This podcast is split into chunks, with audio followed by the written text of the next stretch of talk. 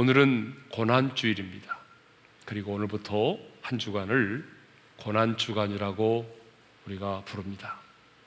고난주간은 예수님의 예루살렘 입성으로부터 시작해서 십자가에 달려 죽으시고 부활하시기 직전까지의 한 주간을 말하죠. 예수님은 나귀를 타시고 예루살렘에 입성을 하셨습니다. 그리고 성전을 정결케 하셨고, 어, 그리고 제자들과 최후의 성만찬을 가지셨습니다. 그리고 겟스만의 동산에 오르셔서 그 흘리는 땀방울이 핏방울이 되도록 간절히 기도하셨습니다. 그리고 로마의 군병들에게 체포되어 끌려가서 말로는 표현할 수 없는 그런 멸시와 수치와 조롱을 받으셨죠. 마침내 십자가에 달려 죽으셨고 부동 가운데 장사 지낸 바 되셨습니다. 그러니까 예수님의 생애의 이 마지막 한 주간, 이 고난 주간에 예수님의 생애에 있어서 가장 중요한 사건들이 이루어진 것입니다. 우리의 구원을 이룰 수 있는 가장 중요한 사건들이 이 한 주간에 이루어졌습니다. 아니, 하늘과 땅을 뛰어넘는 우주적인 사건이 이 한 주간에 이루어진 것입니다. 그래서 많은 성도들은 이 고난 주간을 아무렇게나 보내지 않습니다.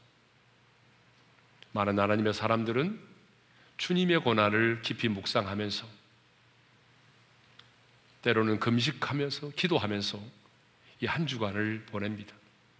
또 어떤 성도님들은 주님의 십자와 관련된 경건 서적을 읽으면서 한 주간을 보내기도 하고 또 어떤 성도님들은요 예수님의 생애와 십자가의 고난과 관련된 그런 영화를 보면서 이 고난에 동참하기도 합니다.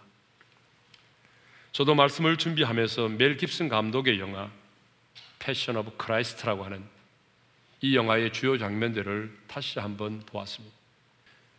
많은 사람들이 이 영화를 보고 예수님이 받으신 고난이 너무나 잔인해서 차마 눈을 뜨고 볼 수 없었다라고 말하죠.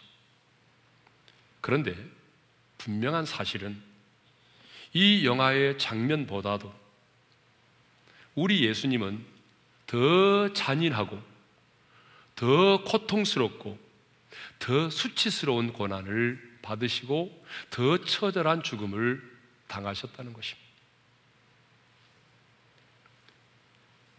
이 영화에 예수님 역으로 등장해서 예수님 역을 맡았던 사람의 간증을 들어봤는데 이 영화를 찍고 난 다음에 자기의 몸무게가 상당히 많이 줄었고 나중에 이 영화가 끝나고 난 이후에는 자기가 심장의 수술을 받을 수 없을 만큼 고통스러웠다라고 얘기합니다. 근데 그 영화 속의 장면보다도 우리 예수님은 더 잔인하고 더 수치스럽고 더 고통스러운 그런 고난과 죽음을 당하신 것입니다. 그래서 오늘은 예수님이 우리를 위해 받으신 그 수치에 대해서 생각해 보고자 합니다.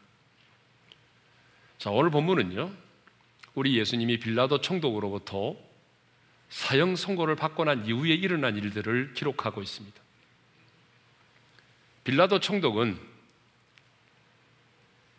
당시의 대제사장과 장로들, 그 무리들의 요구에 의해서 어쩔 수 없이 예수님을 십자가에 못 박아 죽이도록 사형 판결을 내렸습니다.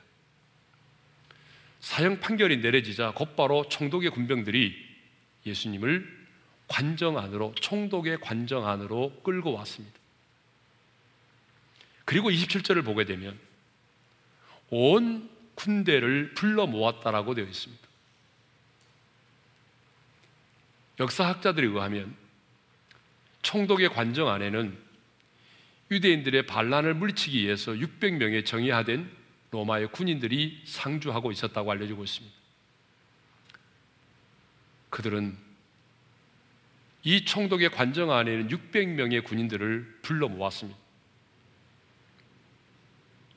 그러니까 예수님은요, 이 로마의 군인들 600명이 자신을 둘러싼 가운데 그 수치와 조롱을 받으신 거죠. 왜 그들은 그 총독의 관정 안에 있는 그 많은 군인들을 불러 모았을까요? 예수님에게 사람들이 보는 앞에서 수치와 조롱을 당하도록 하기 위해서입니다. 그런데요, 놀라운 사실은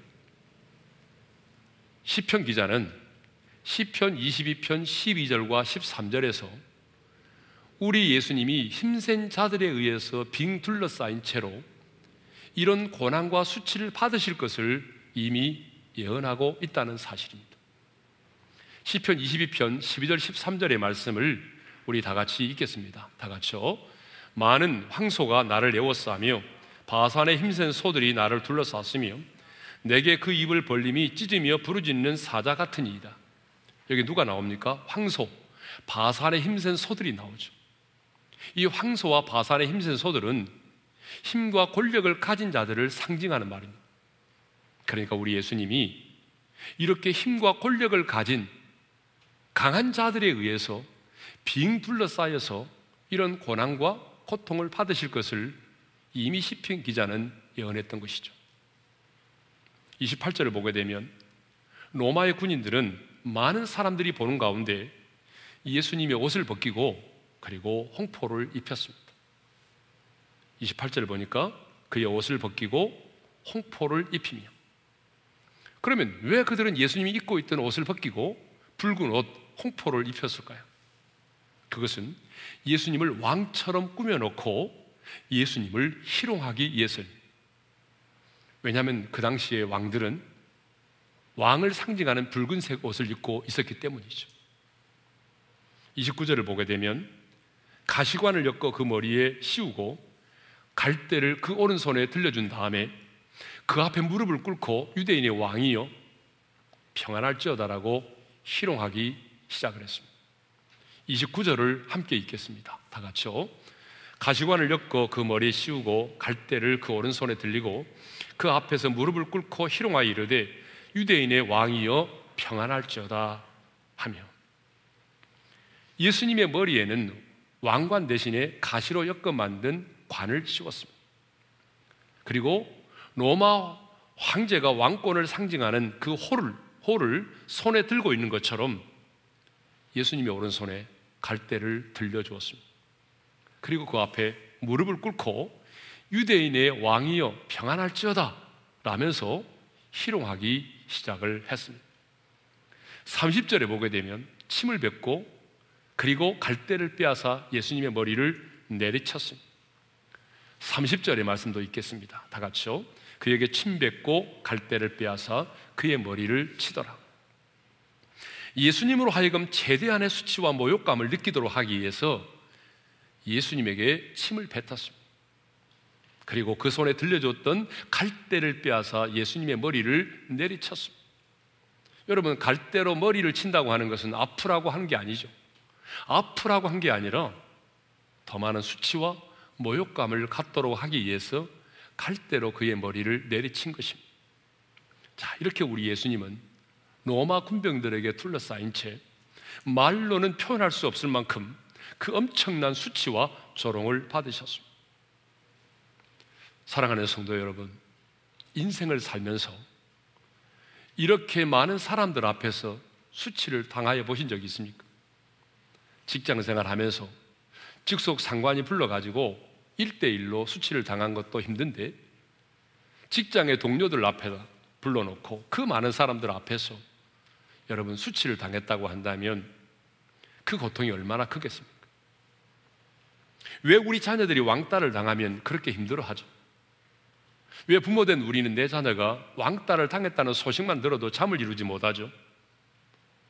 그것은 바로 내 자녀가 받았을 수치심 때문이죠. 31절을 보게 되면 이렇게 희롱을 다한 후에 군인들은 홍포를 벗기고 다시 예수님에게 예수님의 옷을 입혀서 십자가에 못 박으려고 끌고 나갔습니다. 31절을 읽겠습니다. 다 같이요. 희롱을 다한 후에 홍포를 벗기고 도로 그의 옷을 입혀 십자가에 못 박으려고 끌고 나가니라. 그리고 35절을 보게 되면 십자가에 못 박은 후에 예수님 입고 계셨던 그 옷을 제비 뽑아서 나누어 가졌습니다. 35절을 읽겠습니다. 다 같이요. 그들이 예수를 십자가에 못 박은 후에 그 옷을 제비 뽑아 나누고 자, 이것을 보게 되면 우리 예수님은요. 완전히 빨가벗겨진 모습으로 십자가에 달려 죽으셨습니다. 요한복음을 보게 되면 좀 더 구체적으로 기록을 하고 있습니다. 로마의 군인들은 예수님이 입고 계셨던 그 겉옷을 네 등분으로 나눠서 가졌습니다. 그리고 속옷은 예수님이 입고 있던 속옷은 제비 뽑아서 가져갔습니다. 여러분 이것을 보게 되면 우리 예수님은 우리가 그림에서나 영화에서 본 것처럼 속옷을 입은 채로 십자가에 달려 죽지 않으셨습니다. 우리 예수님은요, 완전히 빨가벗겨진 그 상태로 십자가에 달려 죽으셨습니다. 중세시대에 한 교회에서 유명한 화가에게 십자가에 못 박히신 예수님을 그려달라고 요청을 했다고 합니다. 그 요청을 받은 화가는 성경을 읽고 또 읽으면서 세밀하게 예수님의 십자가를 연구하기 시작을 했습니다. 오랜 시간에 걸쳐서 작품을 완성한 다음 그 작품을 교회로 가져왔습니다. 그런데 그 교회 관계자들이 그 그림을 보는 순간 깜짝 놀랐습니다. 도저히 그 그림을 교회에 걸어 놓을 수가 없었습니다. 왜냐하면 십자가에 달리신 예수님이 실오락이 하나 걸치지 않은 완전한 나체였기 때문이죠. 그래서 화가에게 물었습니다. 왜 예수님을 나체로 그렸습니까? 그러자 화가가 대답했습니다.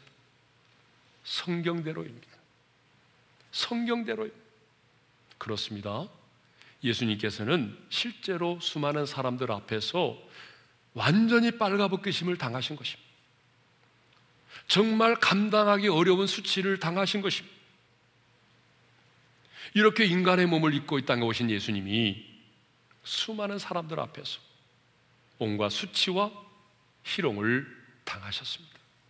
그러면 왜 인간의 몸을 입고 이 땅에 오신 예수님은 이런 수치와 희롱을 받으셨을까요? 세 가지 이유 때문입니다. 그 첫 번째 이유는 우리의 죄값을 치르기 위해서입니다. 자, 하나님의 형상대로 지음받은 우리 인간들은 원래 부끄러움이 무엇인지조차도 모르며 살았습니다. 여러분, 아담과 하와를 보십시오. 그들이 발가벗었지만 전혀 부끄러워하지 않았습니다. 부부 사이만 부끄러워하지 않은 게 아니고 하나님 앞에서도 그들은 부끄러워하지 않았습니다. 아니, 부끄러움 자체가 뭔지도 몰랐어요. 그 모습 그대로 아름다웠습니다. 그런데 언제 우리 인간이 부끄러움과 수치를 느꼈습니까? 하나님이 금하신 선악과를 따먹고 난 이후입니다. 죄를 짓고 난 이후입니다. 죄를 짓고 난 이후에 자신들의 발가벗음을 인해서 부끄러워했습니다. 그래서 자신들이 벗은 줄을 알고 무화과 나뭇잎을 엮어서 치마로 만들어 입었습니다. 그게 바로 창세기 3장 7절의 말씀이죠. 이에 그들의 눈이 밝아 밝아져 자기들이 벗은 줄을 알고 무화과 남은 잎을 엮고 치마로 삼았더라. 그리고 벗었으므로 하나님의 낯을 피하여 동산나무 사이에 숨었다라고 기록하고 있습니다. 그러니까 우리 인간이 최초로 부끄러움을 느끼고 수치를 경험한 것은 바로 죄 때문입니다. 그러므로 우리의 구원을 위하여 인간의 몸을 입고 이 땅에 오신 예수님 역시 수치와 모욕을 받으셔야만 했던 것입니다. 왜? 그 수치가 죄로 인하여 우리 가운데 주어졌기 때문입니다. 여러분, 왜 예수님이 인간의 몸을 입고 이 땅에 오셨습니까? 그 이유는 간단하죠? 우리를 구원하기 위해서 오셨습니다. 그런데 죄 가운데 있는 우리 인간을 구원하려면, 죄 가운데 있는 우리 인간이 구원을 받으려면 반드시 뭐가 선행되어야 됩니까? 죄값이 지불되어야 한다는 것입니다. 우리가 지은 모든 죄에는 값이 있습니다. 그러니까 주님이 우리를 구원하시려면 그 죄값을 지불해야 되는데 그 죄값이 뭐죠? 주님이 우리의 구원을 위해서 지불해야 될 죄값은 우리는 죽음이라고만 생각합니다. 맞습니다. 성경은 분명히 죄값은 사망이다라고 말하고 있어요. 그런데 넓은 의미에서 보게 되면 죽음만이 아닙니다. 수치와 형벌과 죽음입니다. 그러니까 주님이 우리의 죄값을 치르시려면 수치를 받아야 하는 것이고 지옥에서 받아야 할 영원한 형벌을 받으셔야만 하는 것이고 죄값은 사망이기 때문에 영적인 죽음과 육체의 죽음도 받으셔야만 했던 것입니다. 그래서 우리 예수님이 그렇게 말로는 표현할 수 없는 수치와 조롱을 받으신 것입니다. 이 세상을 창조하신 주님이 천사도 그 얼굴을 볼 수 없을 만큼 거룩하신 우리 주님이 포악한 우리 인간들에게 둘러싸여서 빨가벗김을 당하시고 그런 희롱과 조롱과 멸시를 받으신 것입니다. 주님은 빨가벗긴 채로 십자가에 달려 죽으셨습니다. 그리고 십자가의 상에서 이렇게 외치셨습니다. 다 이루었다. 이 말을 헬라어로 말하면 테텔레스타이. 이 말의 뜻이 뭡니까? 내가 값을 지불했다, 완불했다, 청산했다. 내가 십자가의 상에서 수치를 당하고 형벌을 받고 죽음으로 우리 인간의 모든 죄값을 지불하셨다는 것입니다. 왜 예수님이 수치를 받으셨습니까? 저와 여러분의 죄값을 지불하기 위해서입니다. 자, 두 번째로 왜 예수님이 수치를 당하셨습니까? 그것은 우리 안에 있는 수치를 이겨내도록 하기 위해서입니다. 타락한 죄성을 가지고 이 세상을 살아가는 우리 인간들에게는요, 수치심이라고 하는 감정이 있습니다. 수치심이란 자신이 감추고 싶은 것이 드러날 때 느끼는 감정을 말합니다. 그러므로 엄밀하게 말하면 수치심이 없는 사람은 한 사람도 없습니다. 성경에 나오는 인물들을 볼까요? 가장 먼저 떠오르는 사람이 선한 사마리아 우물가의 여인입니다. 그 사마리아 우물가의 여인은 사람들이 물을 길러 오지 않는 그 정오의 시간에 사람들을 피하여 물을 길러 왔던 여인입니다. 왜 그 여인은 그 정오에 사람들이 물을 길러 오지 않는 그 정오의 시간에 사람들의 낯을 피하여 물을 길러 왔을까요? 수치심 때문입니다. 성경에 이 여자는 과거에 남편이 다섯이나 있었다고 말하죠. 과거에 남편이 다섯이나 있었습니다. 여러분 이 말은 무슨 말입니까?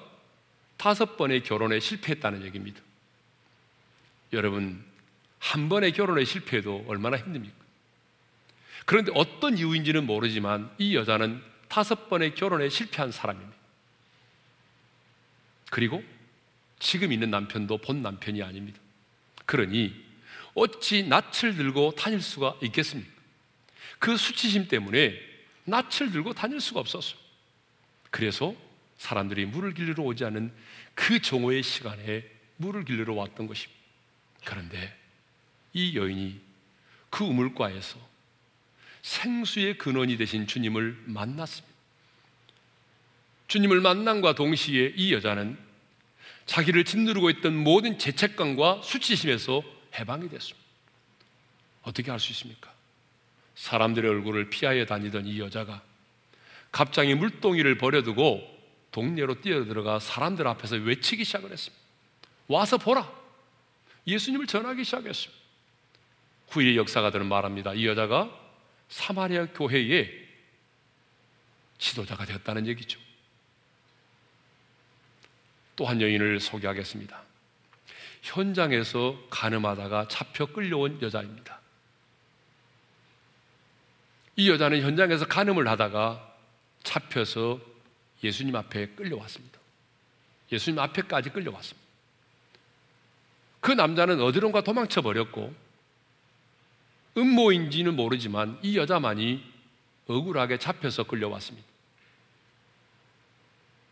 많은 사람들이 모세 율법대로 돌을 쳐 죽이려고 손에 돌을 들고 이 여인을 둘러싸고 있었습니다. 그때 예수님께서 그들에게 이렇게 말씀하셨습니다. 너희 중에 죄 없는 자가 먼저 돌로 치라. 너희 중에 죄 없는 자가 돌로 치라. 이 말에 양심의 가책을 받은 사람들이 한 사람, 두 사람 돌을 내려놓고 그 자리를 떠나기 시작을 했습니다. 모든 사람들이 다 떠나가고 예수님만 홀로 남았을 때 그 수치심 때문에 얼굴을 들지 못하고 있는 그 여인을 향하여 예수님께서 이렇게 말씀하셨습니다. 나도 너를 정죄하지 아니하노니 가서 다시는 죄를 범하지 말라. 현장에서 가늠하다 잡힌 이 여인에게 이보다도 더 축복된 메시지가 어디 있겠습니까? 이보다도 더 축복의 말씀이 어디 있겠습니까? 이 여인은 주님을 만남으로 그 수치심과 죄책감에서 해방이 되었습니다. 또 한 사람이 예로 들까요? 바로 예수님의 수제자 베드로입니다. 예수님의 수제자인 베드로에게도 수치심이 있었습니다. 왜냐하면 예수님을 모른다고 세 번이나 부인했거든요. 다른 사람은 예수님을 모른다고 부인할지라도 나는 죽을지언정 예수를 부인하지 않겠다고 큰 소리 쳤던 베드로가 하찮은 계집종 앞에서 세 번이나 예수님을 모른다고 부인했습니다. 다구는 소리가 들릴 때에 베드로는 주님의 말씀이 생각이 나서 어둠 속에서 나와서 통곡하며 울었다는 거 아닙니까? 사랑하는 성도 여러분, 현장에서 카늠하다 잡힌 여인만이 아닙니다. 과거에 남편을 다섯이나 두었던 이 여인만이 아닙니다. 예수님을 모른다고 세 번이나 부인했던 베드로만이 아닙니다. 이 땅에는 수치심을 안고 살아가는 사람들이 너무나 많다는 것입니다. 말을 하지 않고 내색을 하지 않아서 그렇지. 오늘 또 너무나 많은 사람들이 수치심을 가지고 이 세상을 살아가고 있습니다. 어떤 사람은 외모에 대한 수치심을 가지고 있습니다. 그래서 거울을 볼 때마다 자기 자신을 자학합니다. 어떤 사람은 학력에 대한 수치심을 가지고 있습니다. 어떤 자녀는요, 부모, 부모의 이혼으로 말미암는 수치심을 가지고 있습니다. 나는 괜찮아 라고 말하지만 우리 부모가 이혼했다는 그 사실 때문에 또한 자녀는 그 수치심을 안고 살아가는 자녀들이 있어요. 반면에 자녀로 말미암는 수치심을 안고 살아가는 부모들도 있다는 사실이죠. 자녀 때문에 자녀의 그 연약함 때문에 그 수치심을 안고 힘겹게 살아가는 부모들도 있다는 사실이죠. 인생의 실패에 대한 수치심을 안고 살아가는 사람이 있습니다. 그래서 어떤 분들을 보게 되면 사업이 무너지고 난 다음에 창피해서 교회를 나오지 못하겠다고 말하는 사람들도 있습니다. 예? 떨어지고 난 다음에 너무 창피해서 사람들 얼굴을 뵐 수 없다고 말하는 사람들이 있습니다. 자신이 지은 죄로 인하여 수치심을 가지고 살아가는 사람들도 많이 있습니다. 지금 연일 뉴스에 보도되고 있는 텔레그램 엠번방에서 이루어진 성착취 사건을 보십시오. 그런데 무려 수만 명이나 되는 사람들이 돈을 내고 성착취물 영상을 보았다는 것 아닙니까? 그런데 경찰이 엠번방에 가입한 사람들을 공개하고 처벌하겠다고 하니까 그 수치심 때문에 지금 참을 이루지 못하고 있는 사람들이 얼마나 많습니까? 뉴스를 보니까 어떤 사람은 그 수치심 때문에 자살까지 시도했다고 하지 않습니까? 사랑하는 성도 여러분, 왜 예수님이 수치를 당하셨습니까? 바로 우리 안에 있는 이 수치를 이겨내도록 하기 위해서입니다. 아니, 우리 안에 있는 이 수치를 해결해 주시기 위함입니다. 기독교 상당가인 데이빗 시멘지는 그가 만났던 한 여인의 이야기를 이렇게 들려주었습니다. 그녀는 어릴 적에 삼촌에게 성폭행을 당해서 한평생 그 고통에서 헤어나오지 못하고 있었습니다. 그 상처 때문에 그 어떤 말도 이 여인에게는 위로가 되지를 않았습니다. 그런데 이 여인의 마음이 열리고 그리고 치유의 길이 열리는 계기가 있었습니다. 바로 십자가에 달린 예수님의 그림을 보며 거기서 듣게 된 메시지 때문입니다. 발가벗음의 수치를 당하시고 모욕을 받으신 그 예수님의 모습을 보면서 예수님이 성폭행당한 자신의 고통에 대해서 구경꾼이 아니라고 하는 것을 깨닫게 되었습니다. 예수님이 자신의 고통에 동참하시는 이 동참자가 되신다는 사실을 새롭게 깨닫게 된 것입니다. 여태까 그녀의 인생을 살아오면서 풀리지 않은 질문이 하나 있었습니다. 그것이 뭡니까? 왜 하나님은 내가 고통당하는 순간을 그냥 보고만 계셨을까? 하나님이 살아계신다고 한다면 왜 하나님은 무엇을 하고 계셨을까? 내가 그 고통당하는 순간 하나님은 무엇을 하고 계셨을까? 그러나 십자가에 달리신 예수님을 보는 순간 이 모든 생각이 뒤집어지고 말았습니다. 십자가에서 수치와 고통을 당하신 예수님은 우리를 그냥 쳐다보시는 방관자가 아니라는 사실을 깨닫게 된 것이죠.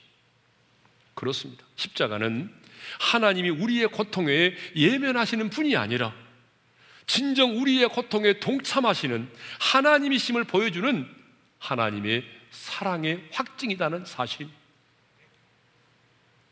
독일 나치 정권 시절에 유대인을 보호해 주다가 함께 포로 수용소에 갇혔던 고리템분 여사가 있습니다. 그녀가 주는 나의 피난처라는 책을 썼는데요. 이 책에 이런 내용들이 나옵니다. 포로 수용소에서 목욕을 하기 위해서 옷을 다 벗긴 채로 샤워실로 끌려갔다고 합니다. 그런데 남자 병사가 샤워실 앞에서 자기의 알몸을 쳐다보면서 희롱을 하였습니다. 그때 그 수치심은 죽는 것보다 더 힘들었다고 기록하고 있습니다.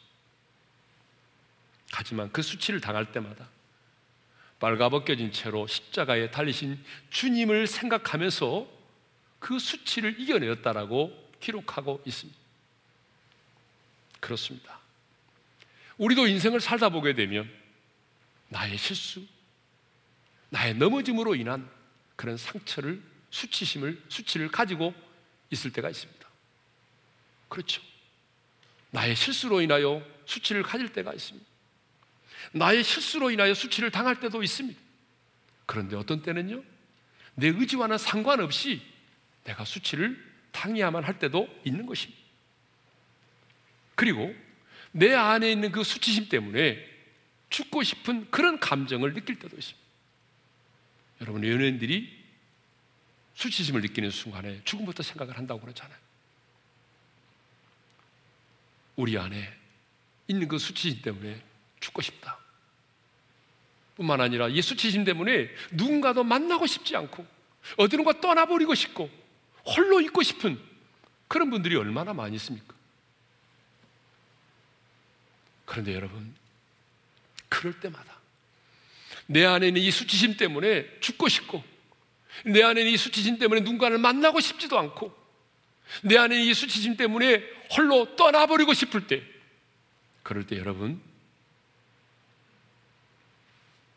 십자가에서 발가벗겨진 채로 수치를 당하신 주님을 생각하며 주님을 바라보시기를 바랍니다. 주님이 수치를 당하셨기에 주님은 수치를 당하는 우리의 마음을 알고 계시고 주님이 십자가상에서 그런 발가벗김의 수치를 당하셨기에 오늘 우리의 수치가 벗어지게 된 것입니다. 여러분 분명한 사실은 주님만이 오늘 저와 여러분의 수치를 벗어날 수 있게 하신다는 사실입니다. 주님만이 오늘 내 안에 있는 이 수치심을 이겨낼 수 있게 하신다는 사실입니다. 그래서요, 성경을 보거나 인류 역사를 보면 하나님을 만난 사람들은 한결같이 자신 안에 있는 수치심을 이겨냈습니다. 하나님을 만난 모든 사람들은 자기의 수치심을 이겨내었던 것입니다. 하나님은 오늘 이 고난주일에 여러분 안에 있는 수치심이 굴러가기를 원하십니다. 여러분 안에 그 수치가 여러분 이제 이 시간 그 말씀 앞에서 수치가 끊어지기를 원하십니다. 출애굽한 이스라엘 백성들이 요단강을 건너 이제 가나안 땅에 들어가려고 할 때에 하나님께서 길가에서 어떻게 하셨습니까? 유월절을 지키고 할례를 받게 하셨습니다. 그곳이 어디입니까? 길갈입니다. 길갈은 굴러가다는 얘기죠. 무엇이 굴러갔다는 얘기입니까? 예굽에서의 수치가 굴러갔다라고 말씀하십니다. 여러분, 예수를 믿는 순간, 새 언약의 백성이 되는 순간, 우리 안에 있는 수치가 벗어졌다 그런 얘기죠. 성도 여러분, 하나님은 우리가 그 수치심을 안고 수치의 굴레에 매여서 인생을 살기를 원하지 않습니다. 하나님을 만난 모든 사람들은 그 수치를 이겨내었습니다. 남편을 다섯이나 두었던 이 여자도 현장에서 가늠하다 잡힌 이 여인도 예수님을 모른다고 세 번이나 부인했던 이 베드로도 그 밖에 다른 하나님의 사람들도 여러분 예수님을 만나는 순간에 이 모든 수치심으로부터 자유함을 얻었습니다. 왜 우리가 수, 예수님의 수치를 받으셨습니까? 세 번째 이유입니다. 수치를 벗고 그리스도로 옷 입기 위해서입니다. 아, 우리가 이제 은혜의 보좌 앞에 나아가려고 할 때에 가장 큰 창해가 있습니다. 가장 큰 창해가 뭐냐 그러면 바로 사탄의 참소입니다. 기도의 무릎을 딱 꿇으려고 하게 되면 하나님의 보좌 앞에 나가서 두 손을 들어 찬양하려고 하면은 사탄이 우리 귀에 속삭이죠. 여러분의 지난날의 지약을 까발리면서 우리를 참소하잖아요. 우리를 정죄하지 않습니까? 사탄이 왜 우리를 참소합니까? 사탄이 왜 우리를 정죄합니까? 그 이유는 죄로 말미암는 수치심을 갖도록 하기 위해서입니다. 왜 수치심을 갖게 합니까? 그 목적이 뭡니까? 그 수치심 때문에 은혜의 보좌 앞에 담대히 나가지 못하도록 하기 위해서입니다. 그런데 예수님은요, 발가벗김을 당하시는 그 고난의 수치를 통해서 우리에게 의의 옷을 입혀 주셨습니다. 왕 같은 제사장의 옷을 입혀 주셨습니다. 그러므로 예수 그리스도로 옷 입는 자들은 은혜의 보좌 앞에 담대히 나아가는 것이죠. 여러분, 아담과 하와는 죄를 짓고 난 이후에 무화과 나뭇잎으로 자신들의 부끄러움을 가리려고 했습니다. 그런데 여러분, 나뭇잎으로는 우리의 수치와 부끄러움이 가려지지 않습니다. 그래서 하나님은 그들에게 무슨 옷을 지어 입히셨습니까? 가죽 옷을 지어 입히셨습니다. 양을 잡아서 피를 흘리게 한 다음에 그 어린 양의 가죽을 가지고 옷을 입혀서 내보내셨어요. 그러면 하나님께서 그들에게 입혀주셨던 가죽 옷은 무엇을 말할까요? 예수님의 십자가의 죽으심으로 말미암아 우리가 입게 될 그리스도의 옷을 말합니다. 그래서 갈라디아서 3장 27절에 이런 말씀 있잖아요. 읽겠습니다. 다 같이요. 누구든지 그리스도와 합하게 위하여 세례를 받은 자는 그리스도로 옷 입었느니라. 이미 그리스도와 합하여 여러분 그리스도와 연합된 사람, 그리스도의 몸에 접붙임받은 사람, 그 사람은 그리스도로 옷 입을 것이다가 아니라 그리스도로 옷 입었다라고 말하고 있습니다. 그러면 이것은 무엇을 말하죠? 예수 그리스 이 그리스도로 옷 입었다고 하는 말은 무슨 의미죠? 우리가 예수를 믿음으로 말미암아 죄를 용서받고 의롭다함을 얻었다는 사실입니다. 그러니까 여러분 예수를 믿고 제사함 받아서 의롭다함을 얻었다면 여러분들은 이미 그리스도로 옷 입은 사람들입니다. 우리가 어떻게 예수 그리스도로 옷 입게 되었습니까? 죄인된 우리가 어떻게 의롭다함을 얻게 되었습니까? 하나님과 원수된 우리가 어떻게 은혜의 보좌 앞에 오늘 또 담대히 나아갈 수 있게 되었습니까? 바로 예수님이 십자가에서 빨가벗김을 당하셨기 때문에 주님이 저와 여러분을 대신하여 수치를 당하셨기 때문에 나의 죄가 낱낱이 드러나서 내가 그 죄에 대한 수치를 당해야 하는데 주님께서 내 대신 그 죄에 대한 수치를 당하셨기 때문입니다.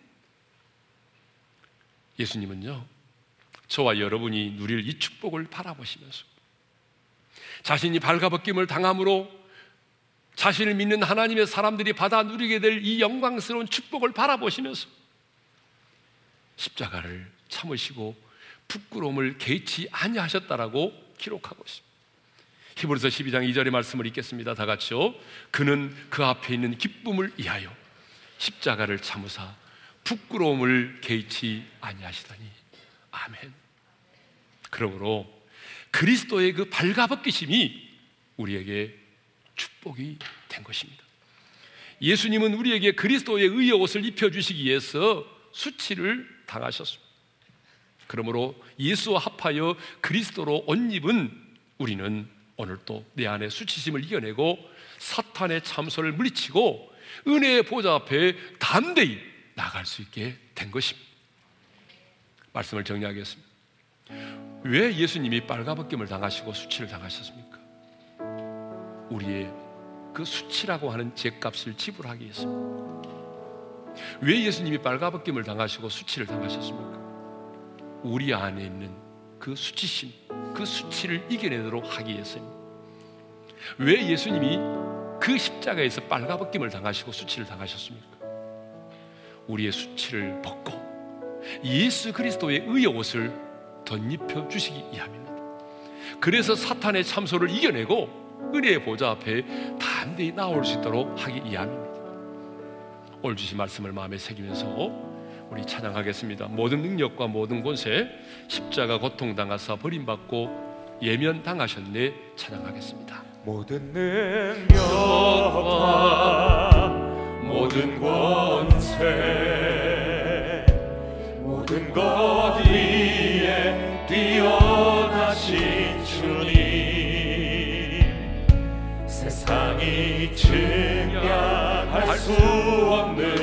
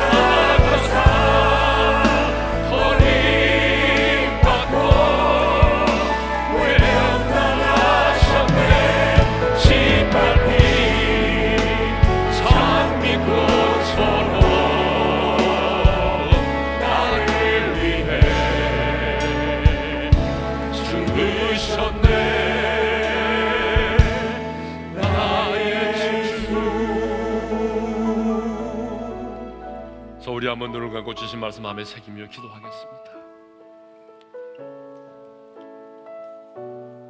이 세상의 창조주가 되시는 우리 주님이 인간의 몸을 입고 이 땅에 오셨습니다. 그리고 말로는 표현할 수 없는 그 수치와 조롱을 받으셨습니다. 포악한 인간들에 의해서 발가벗김을 당하셨습니다. 침뱉음을 당하셨습니다. 왜요? 저와 여러분의 죄값을 지불하기 위해서. 왜요? 우리 안에 있는 그 수많은 수치심을 이겨내도록 하기 위해서. 주님은 우리가 그 수치심을 안고 그 수치의 굴레에 매임을 당하기를 원치 않습니다. 여전히 내가 예수 믿고 하나님의 자녀가 됐지만 우리 안에는 감추고 싶고 혹시 그것이 드러나지 않을까 하는 수치심이 있어요. 인생의 실패에 대한 수치심이 있습니다.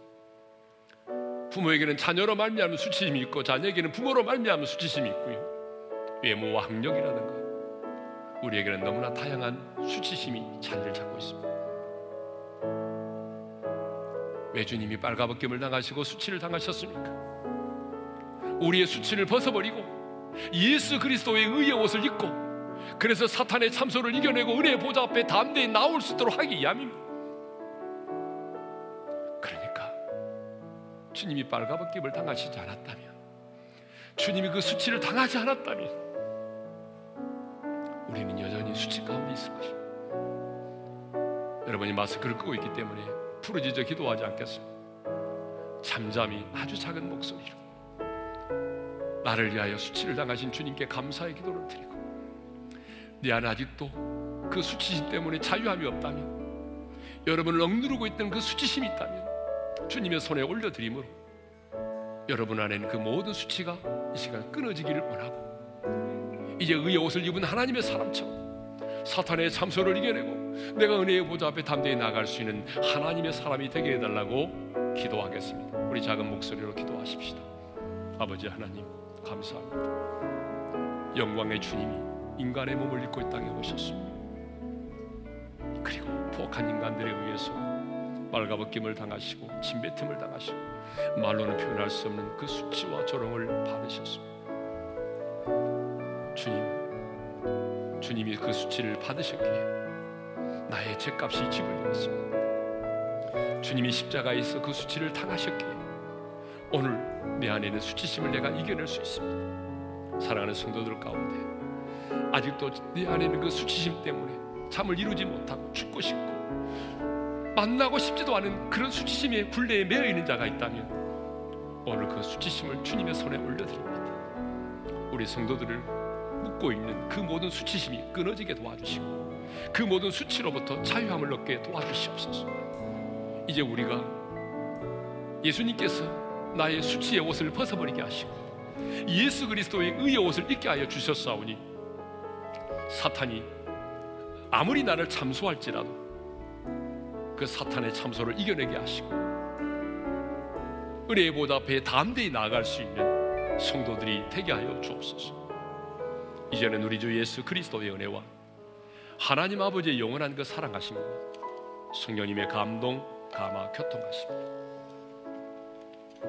주님이 수치를 당하심으로 나의 모든 수치가 벗어졌음을 믿고 예수 그리스도의 의의 옷을 입은 자로서 은혜 보다 앞에 담대히 나가기를 원하고 사탄의 참소를 이어내기를 원하는 모든 성도들 위해 이제로부터 영원토록 함께 하시기를 축원하옵나이다. 아멘.